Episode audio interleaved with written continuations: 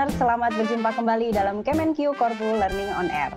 Masih bersama saya, Rindy Putri, yang nggak bosen-bosen yang ngajak Ikler listener semua buat menyimak topik-topik yang Ikler suguhkan tiap episodenya. Masih dalam Ikler Scholarship Series nih, kita akan melanjutkan obrolan terkait pendidikan di masa pandemi yang menghadirkan sejumlah karya siswa yang akan berbagi ceritanya kepada listener semua.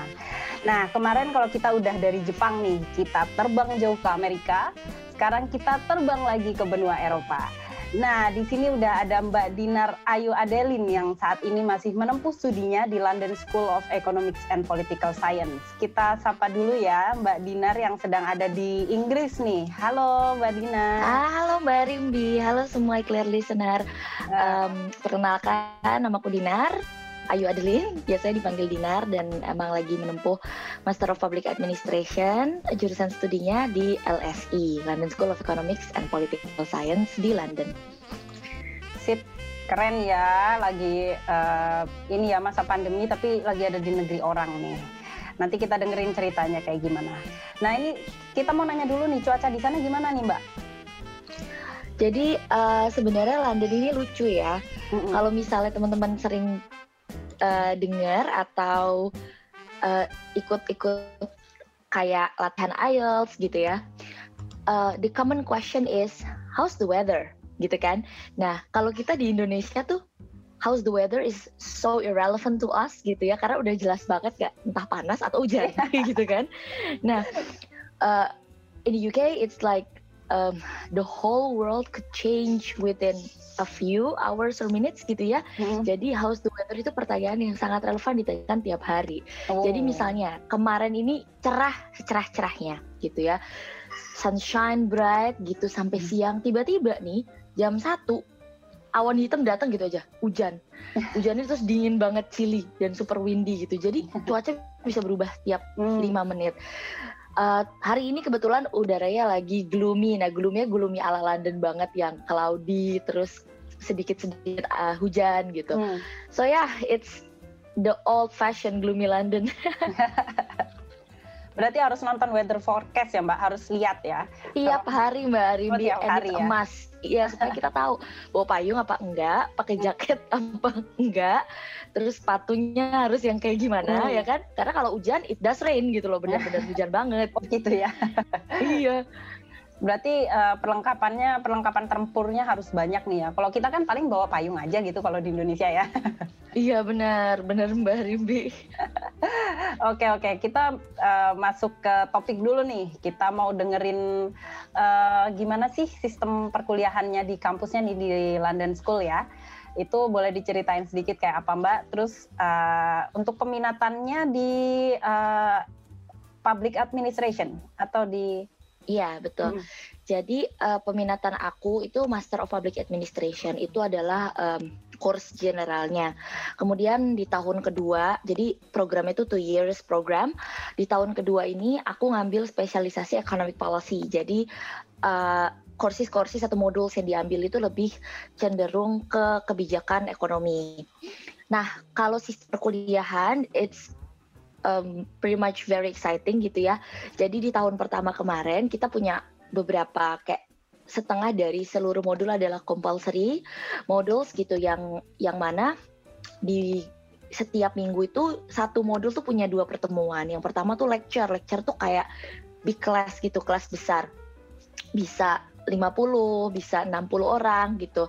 Jadi kayak semua mahasiswa yang mengambil mata kuliah tersebut gitu ya akan datang di lecture. Hmm. Dan itu lebih ke pengajaran pada biasanya gitu. Jadi lecture-nya menjelaskan. Nah, kemudian ada kelas yang lain namanya seminar class. Seminar class itu more of a small class dari 10 sampai 15 orang gitu. Yeah.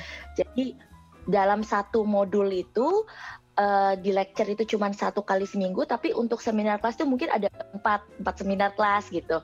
Yang mana setiap kelas tuh kelas kecil-kecil. Hmm. Nah ini itu lebih ke membahas dig deeper gitu dari materi yang setiap minggu dibahas di lecture. Jadi kalau kita belajar materialnya di lecture, di seminar itu kita ulas lagi lebih dalam terus diskusi yang padat gitu ya uh, dan membangun argumen itu semuanya di uh, seminar kelas namanya. Kalau di kita Indonesia tuh seminar tuh kesannya kelas besar gitu ya Mbak Rimbi. Iya, iya. But in UK itu seminar is a smaller class. Jadi dulu sebelum pandemi lecture dan seminar ini dua-duanya running in person gitu jadi kita datang berinteraksi gitu ya sama lecturenya uh, in person dan mereka tuh sangat open sekali mereka punya office hour yang mana kalau misalnya kita masih kurang nih dua kali ketemu seminggu we need more um, information, we need more details on the material, kita bisa datang ke office lecture mereka gitu. Hmm. Literally book, knock on their door, masuk ke ruangan dan diskusi selama 15 sampai 30 menit gitu.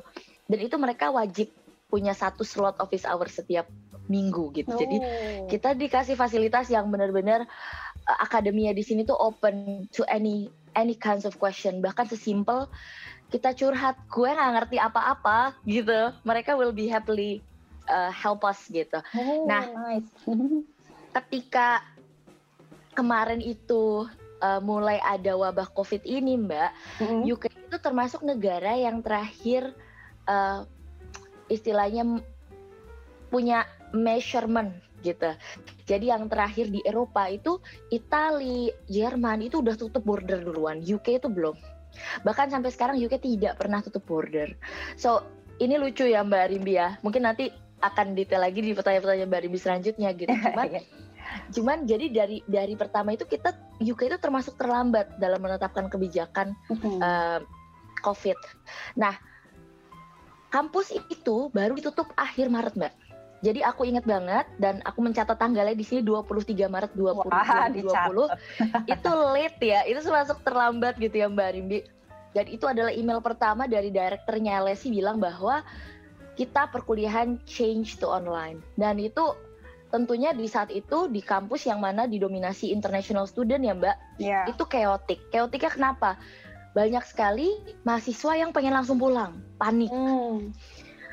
I probably I shouldn't say this but this is for general information gitu ya mbak mahasiswa-mahasiswa pertama pulang adalah mahasiswa-mahasiswa Cina mbak jadi Iya benar. Jadi mereka tuh ya. lebih reaktif. mereka lebih reaktif. Kayaknya mereka dapat saran dari government mereka untuk oh, pulang. iya, betul. Jadi mereka langsung bahkan belum diumumkan 23 Maret itu, seminggu dua minggu sebelumnya mereka langsung pulang, Mbak. Hmm. Mereka benar-benar nggak mau terlambat atau mengikuti alurnya British government gitu. Uh, mereka pulang, terus kita yang international student lain gitu, kayaknya paniknya terlambat gitu, paniknya belakangan.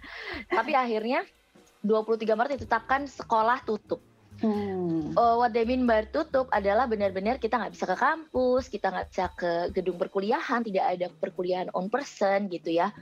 Dan ini mungkin uh, akan akan kita ngerasa jadi, aduh gimana nih gitu kan. Pada saat itu panik, terus ada presentasi. Saya inget banget waktu itu minggu depannya itu saya mau presentasi gitu, dan itu diambil nilainya untuk marking. Aduh gimana nih gitu. Jadi semua itu shifting mbak baik sistem perkuliahan maupun marketing gitu Oke, berarti tadi sebetulnya ini banget ya Mbak ya, uh, apa interaktif banget ya sebelum adanya pandemi ya. Harusnya. ya. Mm -hmm. Interaktif banget tadi katanya kayak seru banget gitu ya antara lecturing sama uh, studentnya ya. Itu mm benar-benar uh, apa namanya tidak monoton gitu ya Mbak ya. Mm -hmm. Nah, betul setelah, Mbak Rimbi. Mm, Oke, setelah adanya pandemi itu diumumkan uh, eh, 23 Maret kampus ditutup, itu kuliahnya shifting semua jadi online atau sempat ada semacam off gitu, break? Ah, jadi uh, that's what I'm so impressed with dengan institusi uh, universitas terutama ya, per, uh, sekolah di Eropa, mungkin UK uh, secara khusus gitu ya, karena shiftingnya itu benar-benar smooth Mbak Ribi. Hmm. Jadi memang ini mereka mengakui bahwa lecture itu kebingungan. Jadi gini, harus ada sistem yang dibangunkan. Ketika itu berubah jadi berubah jadi online, harus ada sistem Zoom, harus ada sistem delivery materi, harus ada sistem marking yang baru, harus ada sistem bagaimana interaksi, terus office hour-nya tadi aku bilang itu gimana sistemnya gitu kan. Jadi ada banyak sekali yang harus mereka pertimbangkan uh, terkait perubahan ini gitu. Dan ternyata mereka dalam minggu tersebut begitu email itu 23 Maret bilang bahwa uh, lecture and seminar go online di minggu berikutnya tanpa pakai off itu langsung ada zoom link semua di semua modul mbak. Jadi uh, iya jadi benar-benar nggak pakai nggak pakai ribet gitu loh mbak. Jadi kita sebagai mahasiswa kita panik dan nggak pakai ribet gitu dan yang the most interesting part of it adalah uh, ketika semua shifting ini mereka kayaknya sadar bahwa mahasiswa itu kan panik shock merasakan perubahan gitu ya dan hmm. email yang terus mereka kirimkan adalah bahwa if you feel sudden change dan kamu nggak bisa mendapatkan ini, kita semua ready punya jeje, uh, se seperangkat bukan seperangkat sih lebih ke sekelompok psikolog untuk mahasiswa yang siap untuk dengerin curhat kita kalau misalnya kita ngerasa there's something wrong with our well-being gitu. Oh, jadi jadi di saat itu tuh bukan ha bukan hanya meributkan soal sistem perkuliahan yang berganti dari offline ke online tapi juga mereka provide support buat mm -hmm. mental well-being kita gitu yeah, at yeah, the same yeah. time. Ada konselingnya gitu ya. Ada konselingnya betul Mbak dan mereka sadar di saat itu itu bisa jadi the most crucial time gitu yeah, loh karena kita kebingungan gitu kan kayak kita harus ngapain ya harus ya. pulang atau tetap di sini karena udah di ujung semester 2 gitu. Hmm. Waktu itu ada keinginan buat pulang gitu nggak mbak? Seperti eksodusnya mahasiswa Cina tadi. jadi jadi gitu ya mbak pas Maret itu uh, Inggris total lockdown gitu ya. Kemudian uh, aku pengen banget pulang. Jadi in my case aku punya dua anak di Indonesia gitu ya. Hmm. Uh, kenapa tidak dibawa gitu kan? Karena uh, pasanganku tuh bukan PNS, jadi dia bukan yang bisa uh, cuti panjang gitu ya. Hmm. Nah terus um, anak-anak pun sudah masuk TK, jadi mereka uh, aku pengennya mereka stabil.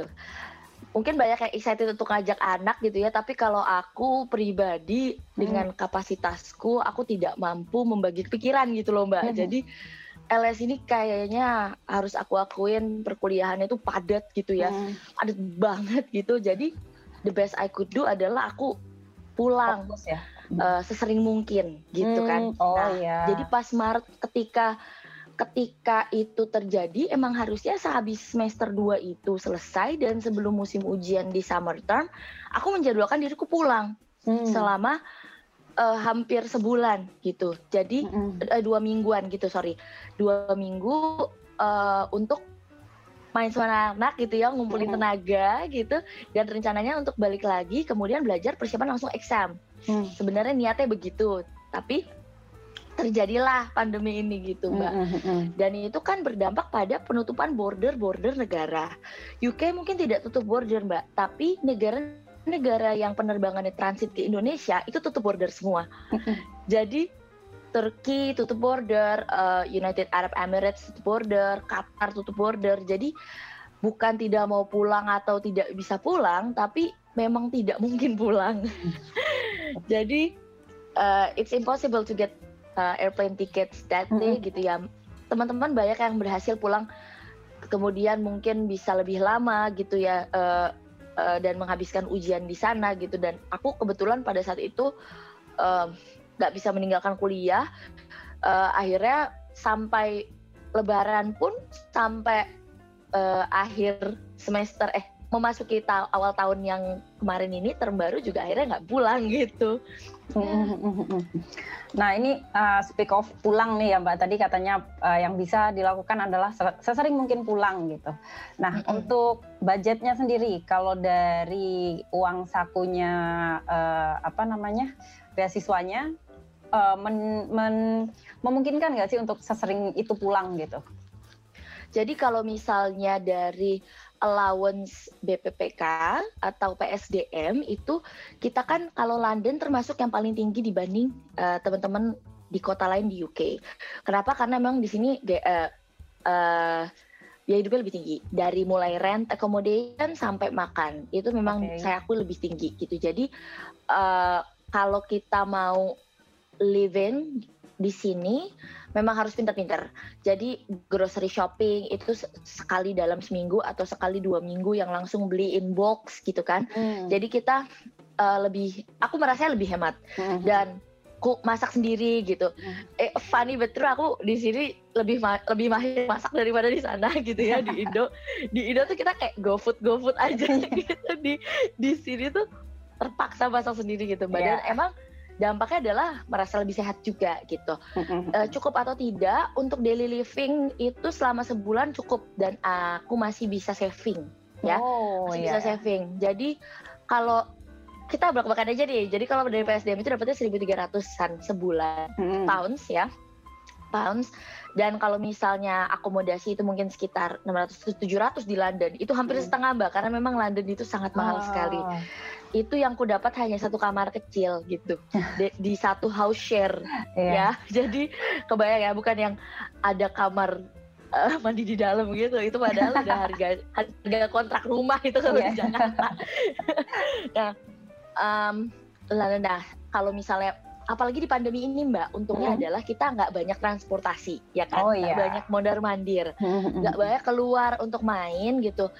Dan untungnya keluar main pun tanpa harus belanja belanja di sini taman itu kan gratis jadi hmm. museum juga gratis jadi kalau misalnya eh, jenuh penat jalan-jalan itu gratis gitu hmm. jadi savingnya tuh bisa ada dan aku kebetulan saving Plus karena memang kita adalah ikatan dinas ya Mbak, jadi masih ada dana uh, pendapatan yang masuk dari potongan gaji itu Mbak gitu hmm. yang take home pay pada hmm. uh, di di unit asal ya. Yeah. Jadi kalau pulang untuk tiga atau empat bulan sekali bisa banget. Masih bisa memungkinkan ya. Kalau kita masih memungkinkan, apalagi kalau pinter-pinter cari promo tiket pesawat itu lebih oke lagi karena yeah.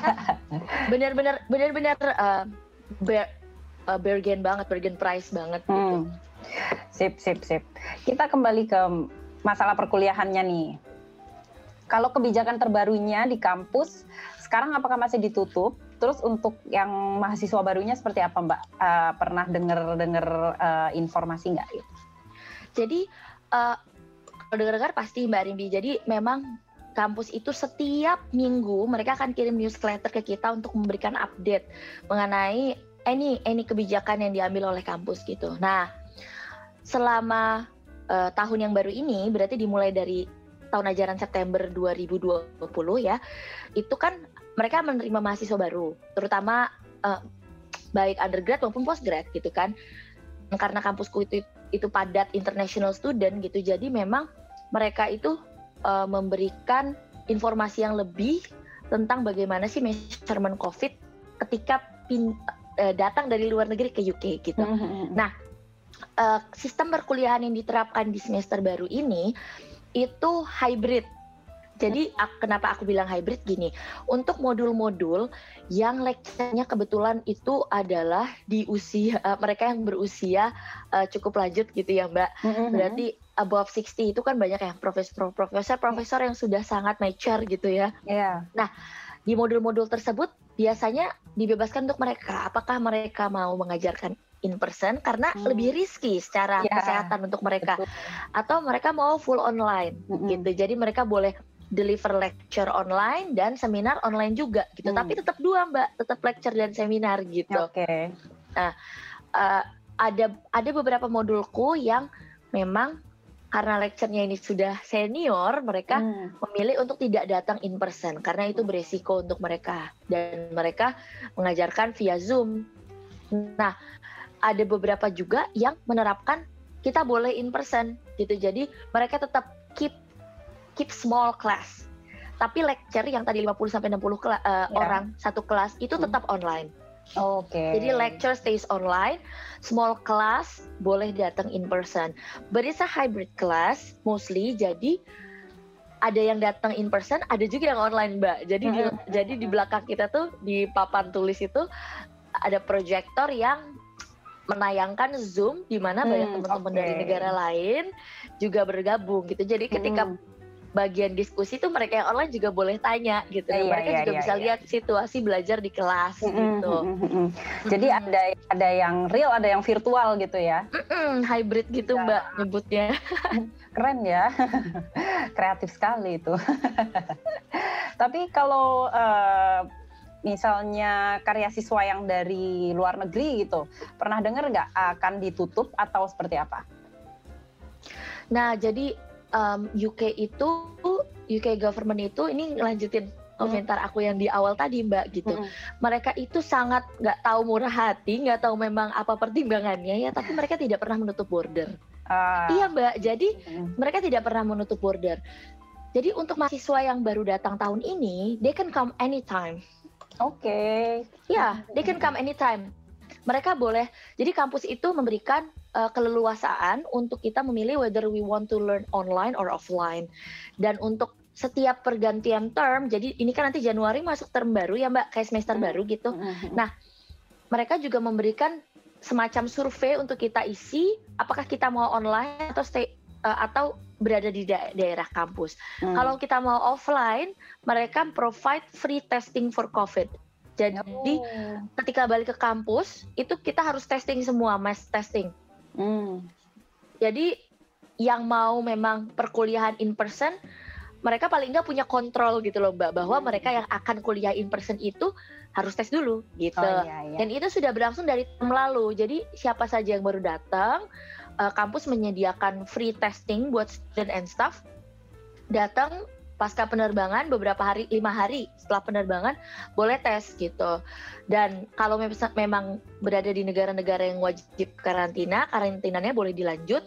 Ketika selesai karantina boleh datang perkuliahan in person gitu. Hmm, difasilitasi sekali ya berarti ya dari iya mbak uh, uh, jadi memang padahal free testing itu tes covid itu nggak murah gitu kan ya iya itu sih mahal cenderungannya. Aduh, ini uh, sejauh ini ini kampusnya terkeren ini kayaknya dari yang obrolan-obrolan sebelumnya. iya, iya, aku juga ngerasanya gitu. Ya, oh, Jadi gitu di, ya. di, di UK ini, iya di UK ini bahkan nggak semuanya ngasih tes gratis gitu. Cuman nggak tahu kenapa kampusku tuh quote royal sekali gitu hmm. sama international student.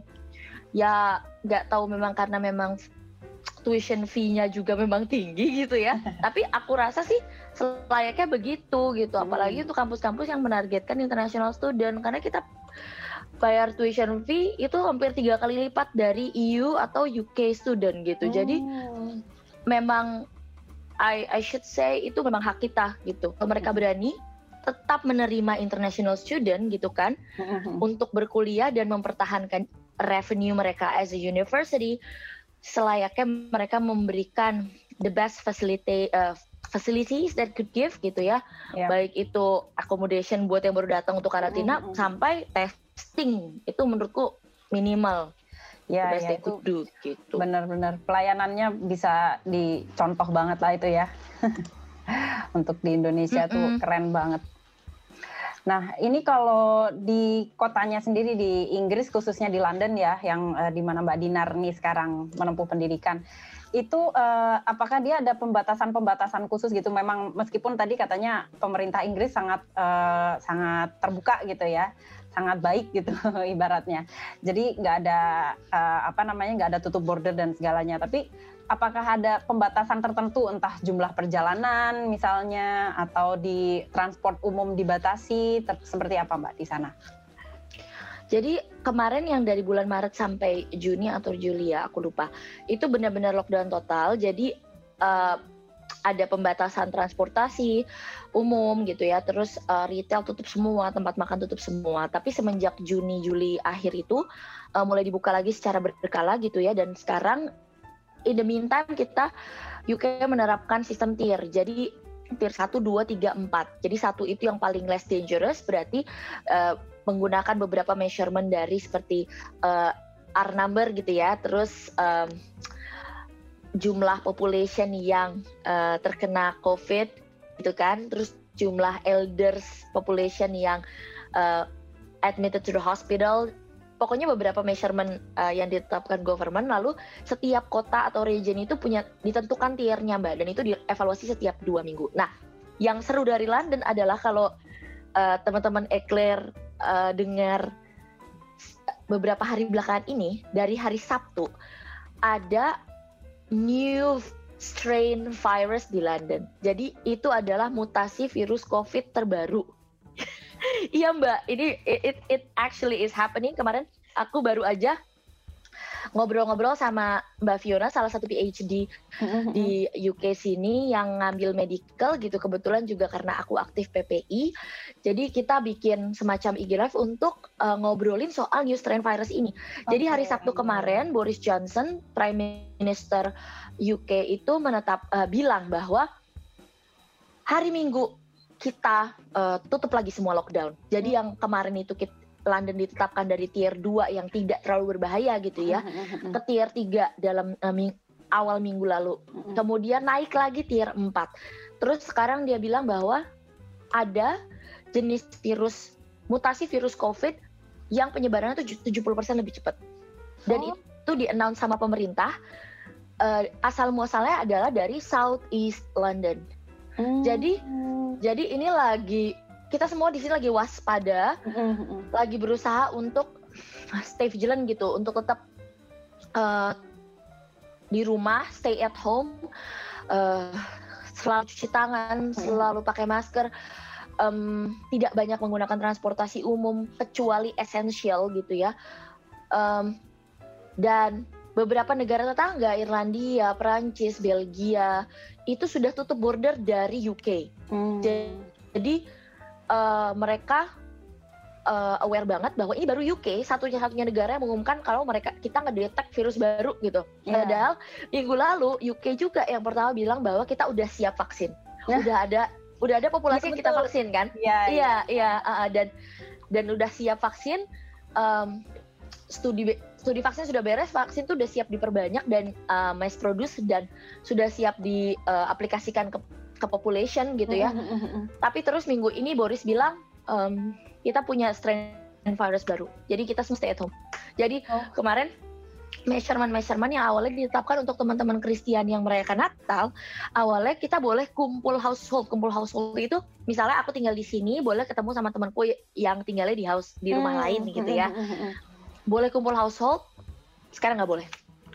Terutama area South East England yang mana itu London dan sekitarnya. Oh. Itu tidak boleh kumpul household. Hmm. Bahkan di Natal kita cuma boleh ngerayain sama uh, household kita sendiri. Okay, dan yeah, itu yeah. tragic untuk um, negara yang mayoritas merayakan Natal, Mbak. Mm -hmm. A big holiday here gitu yeah, kan. Mm, Jadi uh, kecaman atas pemerintah tapi nggak bisa disalahkan juga karena mm -hmm. karena memang harus ditahan penyebarannya jadi berapa yeah. minggu belakangan ini covid case itu raise banget di UK gitu. Oh oke. Okay. Tapi kalau uh, uh, penduduknya sendiri itu pada uh, taat gitu nggak sih mbak patuh sama uh, yang di ini pemerintah gitu? Jadi kalau misalnya teman-teman Eclair atau teman-temanku juga yang mungkin dengerin mm -hmm. ini ya, kadang kadang-kadang suka pada nanya sama kami yang kuliah di UK gitu, bukan aku mm -hmm. doang yang kena nih, ada banyak teman-teman PSDM juga yang ditanya, oh kalau foto-foto nggak pakai masker sih gitu. Mm. Jadi memang di UK ini uh, ketika kita outdoor kita tidak diwajibkan pakai masker.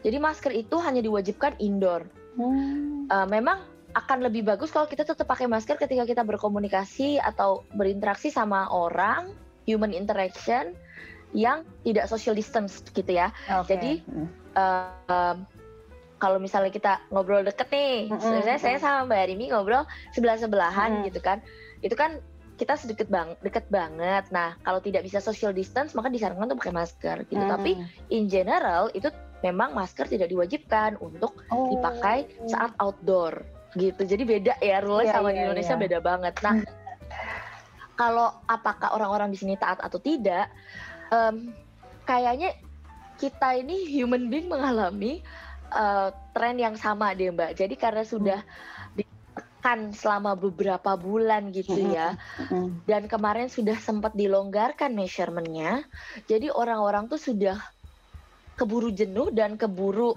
meledak gitu loh ya. Mbak Ribi. Jadi mereka keburu menikmati suasana yang kembali normal gitu. Yeah. Tapi mereka nggak sadar bahwa di dengan normalnya kembali interaksi, keramaian, entertainment, leisure activity gitu, itu berdampak pada racing case juga gitu. Pada akhirnya government harus tutup uh, uh, tutup lagi retailnya, tutup lagi restorannya, jadi nggak mm -hmm. bisa running uh, semua harus di rumah lagi. Mm-hmm. Jadi kita terbuai kemarin ya. itu. Ha, uh, kita terbuai kemarin itu dan mm-hmm. sama aja trennya Mbak. Uh, I think we're all human being feels the same boredom gitu ya. Mm. Jadi ketika sudah istilahnya dikekang begitu lama oh. gitu kan mm-hmm. ketika sedikit ada freedom ya kita keluar gitu mm-hmm. Ya mirip-mirip ya sebenarnya di seluruh negara. Namanya juga Sama manusia aja, ya manusiawi ya mbak ya. Manusiawi. Kalau uh, selama uh, menempuh pendidikan kalau sekarang mbak Dinar nih uh, sistemnya masih uh, full online atau tadi kayak ada apa namanya uh, apa hybrid. tadi? hybrid. Nah ada hybrid juga, uh, jadi datang ke kampus juga, atau sekarang karena dinaikkan levelnya jadi semuanya kembali online gitu? Um, kemarin ini ketika suasana ini lagi naik lagi gitu ya dan pemerintah UK menetapkan tier 4 yang lebih ketat di London, um, university itu mbak education itu tetap dilihat sebagai sebuah uh, sektor yang esensial jadi universitas itu kemarin dibolehkan tetap buka, gitu kan. Tapi uh, alhamdulillah kita sudah selesai term pertama itu per 11 Desember kemarin. Jadi ketika situasi semakin parah naik ke tier 4 London kemarin eh, minggu lalu itu kita kebetulan memang sudah selesai termnya. Jadi sudah tidak ada lagi kelas uh, dan sekarang kita lagi menanti winter uh, exam. jadi jadi kita lucu ya di UK tuh gitu mbak. Jadi uh, kita dikasih libur dulu, abis itu exam. jadi bukan kayak silakan kalian dulu, abis itu dulu. boleh libur. ah, iya, jadi kayak dibuai gitu dulu. Silakan liburan, habis itu kembali lagi ke kampus kalian langsung exam. Abis exam masuk term baru. Iya diangkat untuk dibanting. ya gitu deh mbak. Jadi alhamdulillah sih um, ini udah uh, lagi break, jadi memang kita nggak harus ke kampus gitu. Hmm. Tapi ada perasaan kayak uh, dari Mbak Dinar sendiri ya, ada perasaan jenuh nggak atau bahkan ada kemarin salah seorang karya siswa juga yang mengaku sampai stres gitu menghadapi situasi ini di luar negeri sendirian dan dia harus menyelesaikan studinya gitu. Uh, aku yakin sih pasti uh, banyak banget teman-teman yang merasa anxious ya um, anxious terus um, ngerasa bahwa I wouldn't say depressed tapi mungkin juga ada yang sampai di level depressed gitu ya betul. Uh, mental being, uh, mental well-beingnya terganggu banget hmm. ngerasa bahwa very down gitu kan dengan semua yeah. perubahan yang terjadi ditambah kita worried sama orang-orang terdekat kita kondisinya gimana gitu kan dan jauh dari mereka Benar. Uh, aku sih kalau boleh jujur ya Mbak Arimbi, um, mungkin juga teman-temanku yang like my closest circle would know kalau aku itu tipikal orang yang mungkin dibilang kelewat positif kali ya Mbak. Jadi I'm not troubled that much with um, any any sudden change gitu ya. Hmm. Dan aku selalu ngelihat bahwa uh, apa pun yang terjadi it's a, it's a big lesson for us to learn dan it's exciting and challenging at the same time gitu. Hmm. Jadi memang aku yang paling berat adalah aku kangen sama anak-anak. That's the worst gitu. Biasalah kita as, a mom dan ini hari ibu kebetulan ya. Jadi oh, ya as a mom tahu banget Mbak Rimbi. Iya. Oh, oh Mbak Rimbi pas sama ibu kita tahu banget gimana sih rasanya jauh dari anak gitu. Kita dulu waktu di Jakarta aku ninggal kantor aja berat gitu. Kayak ini ninggal lain negara. Tapi ternyata uh, aku ke video call tiap hari gitu ya mm-hmm. sama anak-anak. Mereka happy, mereka sehat, mereka cheerful, mereka mm. semangat ibu kuliahnya mm. pulang ya gitu. It it gives me strength gitu. Oh, jadi pasti. Jadi aku rasa di di, di saat-saat di mana kita down, ngerasa jauh, ngerasa nggak bisa berbuat apa-apa, we're hopeless gitu.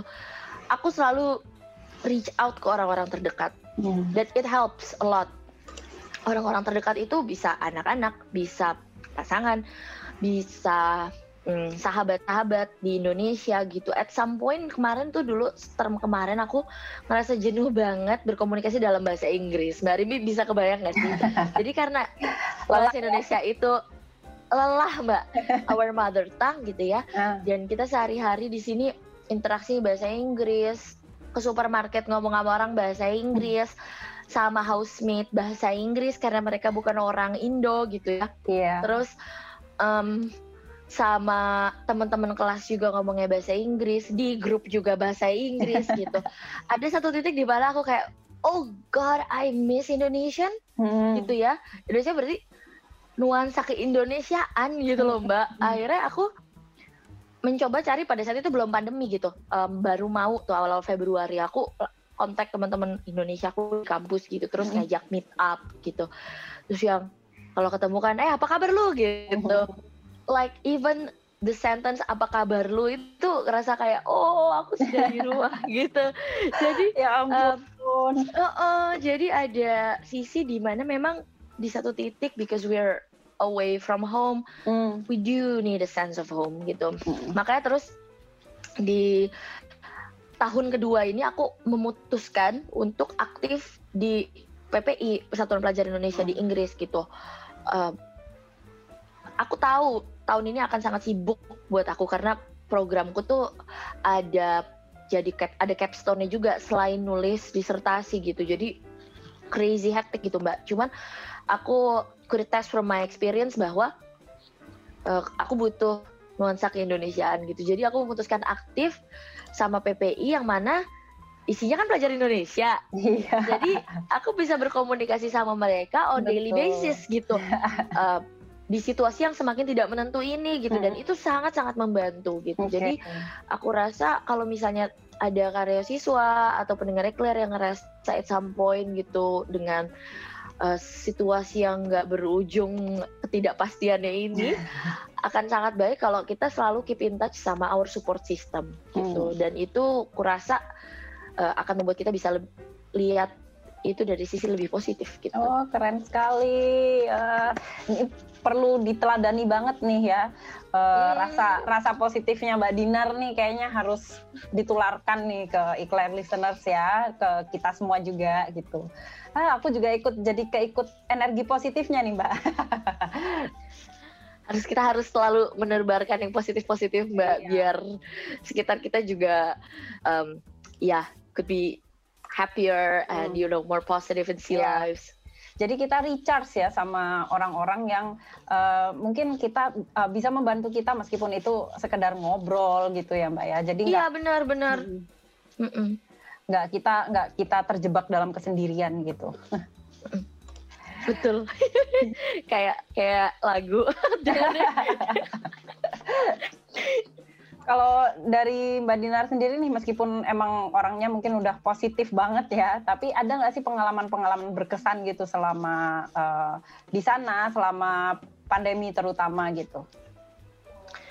pengalaman berkesan ini mungkin um, yang yang sedih-sedih aja kali ya mbak jadi yang Boleh, sedih Mbak, itu curhat. Boleh yang mana aja? yang kalau selama pandemi ini tentunya tadi yang aku cerita singkat bahwa aku nggak bisa pulang ya Mbak Rimbi dan Eclair listener I can't go I couldn't go home.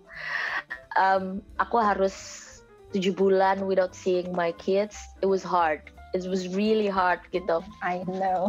uh, it's um, tapi life changing at some point gitu mbak. Hmm. anak-anak tuh ternyata aku ketika pulang gitu ya setelah aku, lama itu tujuh, tujuh bulan lebih itu tidak pulang gitu ya terus aku pulang kemarin di periode Juli atau Agustus em, mereka itu welcome sama aku dan ternyata em, being a mom itu aku I should say that being a mom doesn't mean that you have to be with your kids 100% all the time gitu ya. Tapi be there and have quality time itu matters a lot gitu jadi Hmm. ketika aku pulang surprisingly nothing changed gitu loh mbak Ribi Oh, keren sekali. Jadi, mereka tuh nggak yang resisten nggak mau sama aku gitu loh atau atau mereka kayak em, lebih pilih sama ayahnya tapi ternyata enggak gitu Hmm. jadi mereka welcome mereka tetap ngajak aku main as if we see each other every day gitu meskipun iya via video call cuman kan nothing beats physical uh, betul, interaction betul. ya mbak yeah. gitu tapi ternyata nothing changed gitu. Dan sadarku bahwa wah emang luar biasa bahwa uh, kalau kita tuh niatnya for doing something that's positive gitu uh, meskipun itu berat tapi kalau kita commit into it gitu ya dan jangan goyah gitu inget aja gitu tujuanku ngambil master ini dan bisa kemudian nantinya um, dapat MPA gitu ya degree baru adalah pada akhirnya ya untuk mereka. Although aku harus meninggalkan mereka gitu dua tahun. But I hope apa yang aku uh, coba raih dari dua tahun ini would do good would do them good in at some point in the future. Bahwa mereka bisa punya ibu yang uh, punya master bisa ngasih mereka knowledge lebih gitu ya in the future. Dan aku bisa share my experience sama mereka mengajarkan mereka bahwa punya pemikiran terbuka gitu kan karena kita dipengaruhi sama pemikiran-pemikiran yang um, lebih progresif di barat gitu uh, it doesn't matter gitu lah maksudnya jadi um, ketika nanti kan anak-anak juga berubah ya Mbak Rimbi yeah. cara pikirnya generasinya mm. gitu kan uh, aku nggak mau jadi ibu yang uh, old school and konservatif mm. gitu mm. dan apa yang aku lihat di sini apa yang aku alami di sini at some point change me from the way uh, that I used to be. Dalam hal berpikir melihat perbedaan uh, dan apalagi ini ya resiliensi ketika covid mm -hmm. ini it matters a lot gitu. Jadi itu something yang aku rasa mengubah aku as a person. Dan nantinya aku harap bisa be a better mom buat mereka gitu oh. jadi pahitnya ya itu tadi nggak bisa ketemu anak-anak iya tapi aku yakin nih resiliensi aku komitmen aku disiplin aku time management aku selama aku di sini ah I could make them learn so much more from it hmm. gitu. Wah keren banget Mbak Dinar, aku bangga banget loh bisa wawancara Mbak Dinar di sini tuh kayaknya uh, beruntung banget lah Eclair listeners ya dapat cerita dari positif-positif dari Mbak Dinar nih. Auranya soalnya ya menular loh Mbak. Melo tapi Mbak itu melo sebenarnya. Hampir saja aku berarti karena air mata. saya merasakannya sebagai seorang ibu juga. Iya pasti Mbak.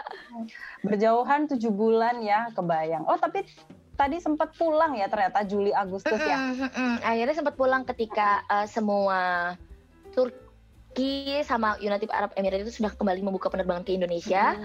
dan dari UK gitu ya. Jadi kan memang ada harus ada dua flight terus transit gitu. Jadi mereka sudah buka border untuk non resident, untuk transit. Kemudian mereka sudah uh, aktif lagi penerbangan yang ke Jakarta-nya gitu. Aku kemudian pulang sebentar gitu. Jadi itu benar-benar mood booster banget buat mulai term baru gitu. Betul betul betul. Pasti sih langsung recharge gitu ya rasanya ya langsung recharge banget recharge Oke, nah ini uh, mungkin terakhir nih ya dari Mbak Dinar nih kayaknya uh, pengalaman-pengalamannya udah kece-kece semua nih. Kalau pesan Mbak Dinar nih buat teman-teman yang mungkin Eclair listeners yang lagi dengerin ini mau berangkat nih ke uh, luar negeri, khususnya mungkin ke UK, itu ada pesan-pesan nggak sih Mbak uh, dalam kondisi yang seperti ini sekarang gitu? Atau ini uh, nggak harus uh, mau berangkat uh, yang lagi struggling mau selesai juga boleh. Hmm, jadi buat teman-teman iklir semua yang dari yang mau merencanakan untuk studi di UK gitu ya atau yang sedang di sini sama saya sedang mengalami beratnya perkuliahan master yang oh my god gitu. Like benar-benar di level yang berbeda dengan per, mm. dibanding dengan perkuliahan di Indonesia gitu. Uh, selalu berusaha untuk um, open your mind gitu ya. Always uh, try to get the newest information gitu because it matters. Lebih baik kita tahu daripada tidak tahu gitu. Dan jangan lupa um, bahwa kita tuh di sini buat belajar. Ini buat teman-teman yang lagi di sini ya. Kita di sini buat belajar gitu. Dan kesempatan belajar yang diberikan oleh institusi institusi-institusi pendidikan di UK itu luar biasa. Jadi kita udah dikasih chance dari PSDM terutama uh, untuk belajar di UK make the best out of it despite the condition gitu. Jadi jangan terus merasa terkungkung, aduh gue lagi covid, ya udahlah nggak bisa ke perpus, gue nggak bisa ketemu dosen, gue nggak bisa ini. Open your mind gitu. Chance-nya banyak banget. Ikut public lecture, uh, dengerin podcast yang disediain kampus karena banyak banget podcast-podcast dengan materi yang menarik dari kampus. Um, reach out to your lecturer, email them personally. Apa yang nggak ngerti, tanyain langsung. Karena mereka sangat reaktif sama email gitu. Um, ask your peers, meskipun nggak bisa ketemu langsung sama teman-teman satu cohort gitu ya Mbak Andi atau iklan listener, kita yeah. selalu punya WhatsApp group atau media untuk komunikasi. Make a study group, make the best out of it gitu. Dan buat yang mau belajar di UK jangan takut untuk datang.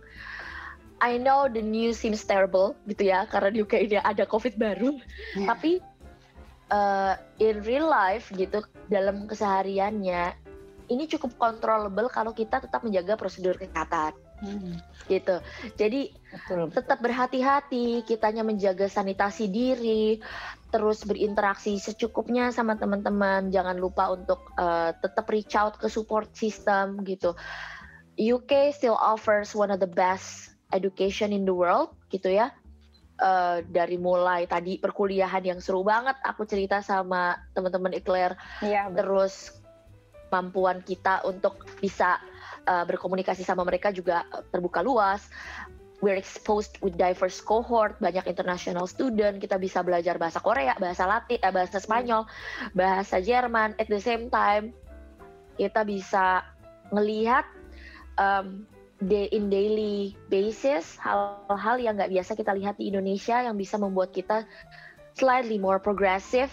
Jadi UK itu offers a whole new experience gitu. Jadi jangan takut untuk apply karena perkuliahan tetap berlanjut gitu ya. Masih banyak kampus yang buka, tetap punya kelas in person, tetap bisa belajar di perpus, tetap bisa menjalankan uh, perkuliahan sebagaimana umumnya gitu. So don't hesitate karena um, you might lose a chance, a big chance in your whole life kalau misalnya mundur atau kayak uh, chicken out gitu cuman gara-gara ah covid situasinya nggak jelas gitu hanya baca berita gitu kan open your mind terus gali-gali informasi sana sini It's, there's always a way when you have the will gitu Cie, keren banget. Aduh, aku pengen standing applause nih rasanya buat Mbak Dinar nih. Energinya positif banget ya Iklar listeners dan ini juga uh, inspiratif banget lah Mbak Dinar ini orangnya ya. Dan cerita-ceritanya seru-seru banget ini di London School kayaknya aku jadi pengen kuliah di sana lah.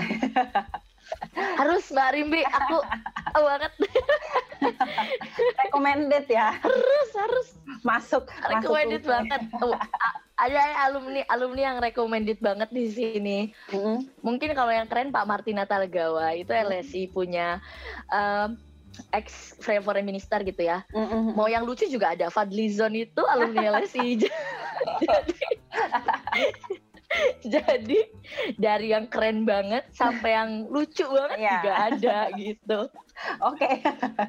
mungkin itu cukup membuat uh, uh, orang-orang uh, di Claire listener semua ke trigger ya buat masuk ke London School. Oke okay, Mbak Dinar, makasih banyak nih atas waktunya. Ini meskipun bedanya 7 jam ya sama Indonesia, kita uh, apa sesuaikan waktunya. Dan Mbak Dinar juga di tengah uh, apa namanya sibuknya padatnya perkuliahan bisa uh, meluangkan waktu untuk berbagi bersama Eclair Listeners. Makasih banyak Mbak Dinar. Sama-sama Mbak Rimbi dan Eclair Listener. Ya, aku uh, senang banget nih. aku bisa bisa lulus dan pulang Amin. kembali mengabdi pada negeri. Oke, makasih banyak Mbak. Terima kasih Sama-sama Mbak Riri. Terima kasih juga untuk iklan listeners yang udah dengerin cerita-cerita kita sampai di sini. Jangan lupa untuk dengerin episode selanjutnya masih soal pendidikan di masa pandemi, tentunya dengan obrolan dari negara-negara yang lainnya. Jadi jangan ke mana-mana, nantikan terus iklan scholarship series berikutnya. Sampai jumpa.